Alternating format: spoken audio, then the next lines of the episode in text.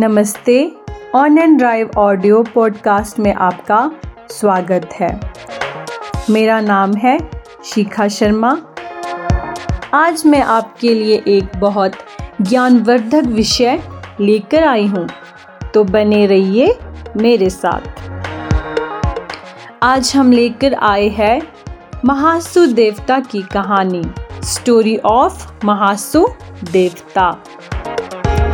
हम इस पॉडकास्ट के माध्यम से महासु देवता की मान्यता के बारे में जानने की कोशिश करेंगे, जिन्हें हिमाचल और उत्तराखंड में पूजा जाता है। ये इस बहुत बड़े क्षेत्र के कुल देवता भी है। आखिर महासु देवता कौन है? इन्हें क्यों पूजा जाता है? महासु देवता की चमत्कारी शक्तियाँ क्या क्या है? और इनका मुख्य मंदिर किस जगह पर स्थित है? तो आइए जानते हैं। बहुत समय पहले की बात है। पहाड़ियों के बीच और नदी के किनारे एक गाँव बसा था। नदी के आसपास एक गुफा भी थी, जिसमें एक महाप्रतापी राक्षस रहता था। मनुष्य को वो अपना आहार बनाता और उसके डर से आसपास के गाँव के लोगों ने घर से निकलना ही बंद कर दिया। इस क्षेत्र के सभी लोग भूख से व्याकुल होने लगे। तब गाँव वालों ने राक्षस के साथ एक समझौता कर लिया। आखिर समझौता क्या था?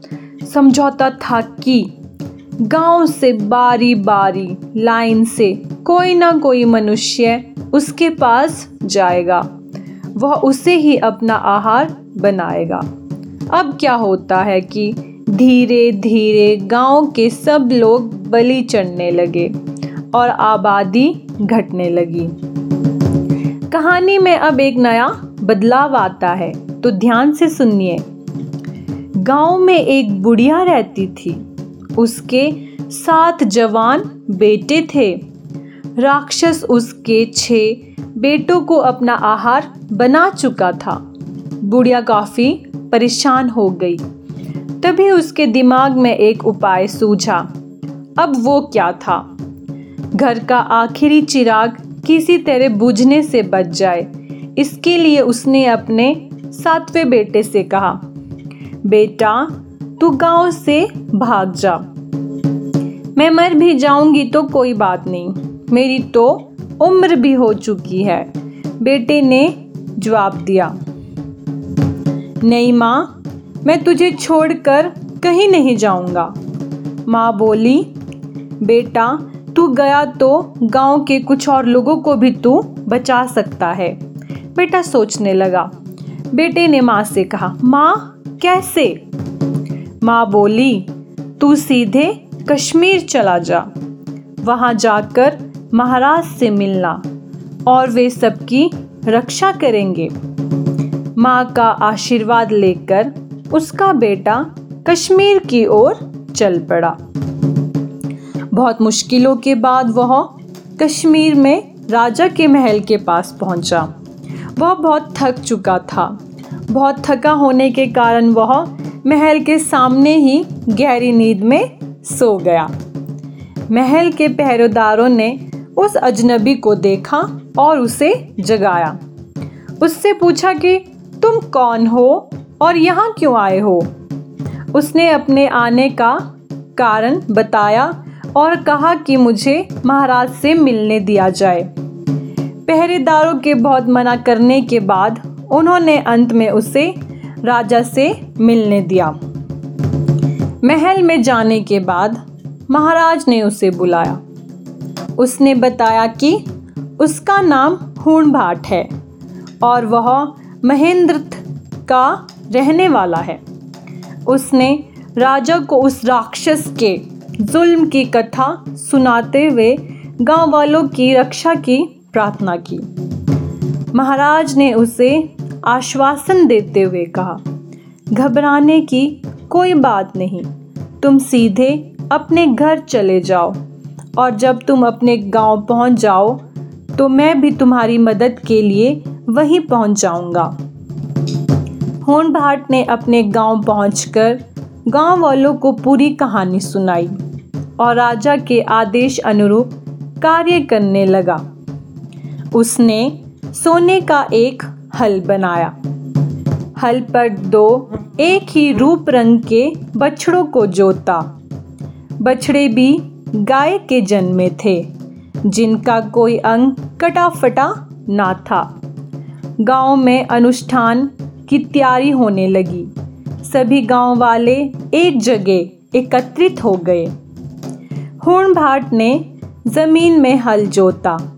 उसके फाल अर्थात मतलब हल का अगला हिस्सा से एक चीज़ टकरा गई। उसने उस जगह से एक एक कर चार मूर्तियाँ निकाली। हूण भाट ने सभी गाँव वालों को बताया कि कश्मीर से महाराज ने ऐसा कहा था। यह सब महाराज का आदेश था। उन्हीं चारों मूर्तियों का नाम महासु, चालदा, पवासी, वासिक रखा गया। महेंद्र का नाम बदलकर हनोल रखा गया। जो आज उत्तराखंड के चक्राता देहरादून जनपद में है। वहाँ पर ही महासु देवता की मूर्ति को प्रतिष्ठा कर स्थापित कर दिया गया और आगे चलकर महासु देवता का मंदिर बना। महासु देवता की ताकत को देखकर उस महाप्रतापी राक्षस का भी अंत हो गया और गाँव वालों को उस राक्षस से भी मुक्ति मिल गई। आज भी महासु देवता की पूजा उसी परंपरा से की जाती है। महासु देवता का मंदिर कहाँ स्थित है? आइए जानते हैं।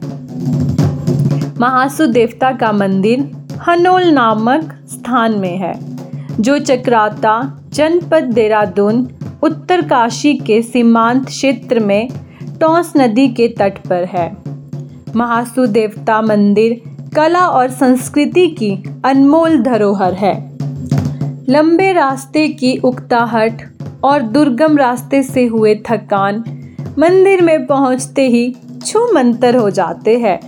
यहाँ पहुंचकर शरीर में एक नई ऊर्जा का संचार होता है। महासु देवता एक नहीं, चार देवताओं का सामूहिक नाम है। और स्थानीय भाषा में महासु शब्द महाशिव का अपभ्रंश है। चारों महासु भाइयों के नाम वार्षिक महासु, पवासी महासु बौठा महासु और चालदा महासु है, जो कि भगवान शिव के ही रूप है। उत्तराखंड के उत्तरकाशी, संपूर्ण जौनसार, बाबर क्षेत्र, रनवाई, परगना के साथ साथ हिमाचल प्रदेश के सिरमौर सोलन, शिमला बुशहर और जुब्बल तक महासु देवता की पूजा होती है। इन क्षेत्रों में महासु देवता को न्याय के देवता और मंदिर को न्यायालय के रूप में माना जाता है। आज भी महासु देवता के उपासक मंदिर में न्याय की गुहार और अपनी समस्याओं का समाधान मांगते आसानी से देखा जा सकता है। महासु देवता के उत्तराखंड और हिमाचल प्रदेश में कई मंदिर हैं, जिनमें अलग अलग रूपों की अलग अलग स्थानों पर पूजा होती है। टोंस नदी के बाएँ तट पर बावर क्षेत्र में हनोल के मंदिर में बौठा महासु तथा महेंद्र नामक स्थान पर बासिक महासु की पूजा होती है। बासिक महासु की पूजा टोंस नदी के दाएँ तट पर बंगाड़ क्षेत्र में स्थित डठियार जनपद उत्तरकाशी नामक स्थान पर भी होती है। ये थी महासु देवता की कहानी। हमने इंटरनेट आधारित ज्ञान कोश से इसे इकट्ठा किया है। किसी तरह के सुझाव के लिए आप हमसे संपर्क कर सकते हैं। अगली बार इसी पॉडकास्ट पर आपसे मुलाकात होगी। तब तक आप हमारे और एपिसोड सुनते रहिए। अगली बार फिर मिलेंगे किसी नए प्रेरक प्रसंग के साथ। तब तक के लिए नमस्कार। धन्यवाद।